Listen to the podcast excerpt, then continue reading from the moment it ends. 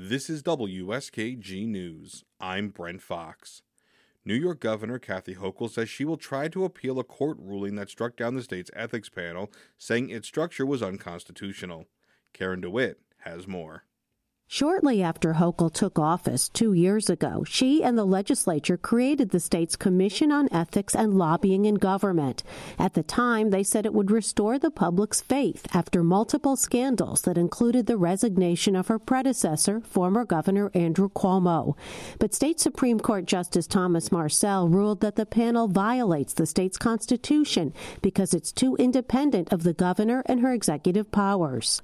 The ruling also says the commission, whose members are chosen by a rotating panel of law school deans creates essentially an unsanctioned fourth branch of government. It basically blows up ethics enforcement in New York. Blair Horner is with the New York Public Interest Research Group. He says the panel joins a long list of failed attempts to police ethics in New York, a state that has seen four Senate leaders and an Assembly Speaker convicted of corruption charges in the past couple of decades. Horner's group did not back the legislation that created the current ethics panel. They instead favored a constitutional amendment to establish a truly independent commission.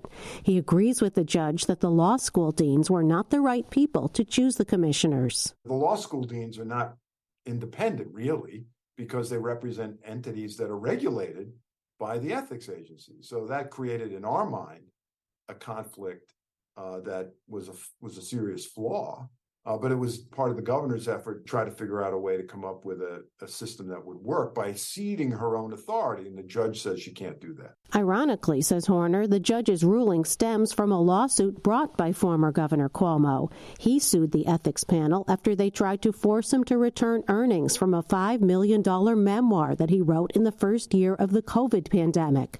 A previous ethics panel, known as the Joint Commission on Public Ethics, or JCOPE, had initially approved the book deal then revoked it. They said Cuomo had misrepresented the details of how he would produce the book.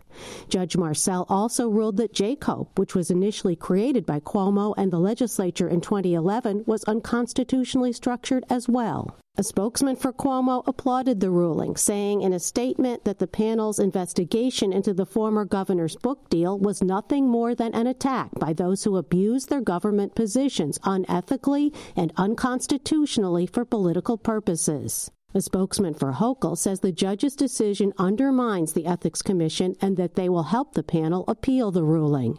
In a statement, the heads of the Ethics Commission say they will continue to promote compliance with the state's ethics and lobbying laws while the case winds its way through the courts.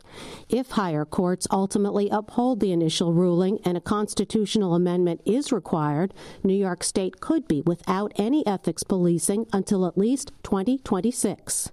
In Albany, I'm Karen DeWitt.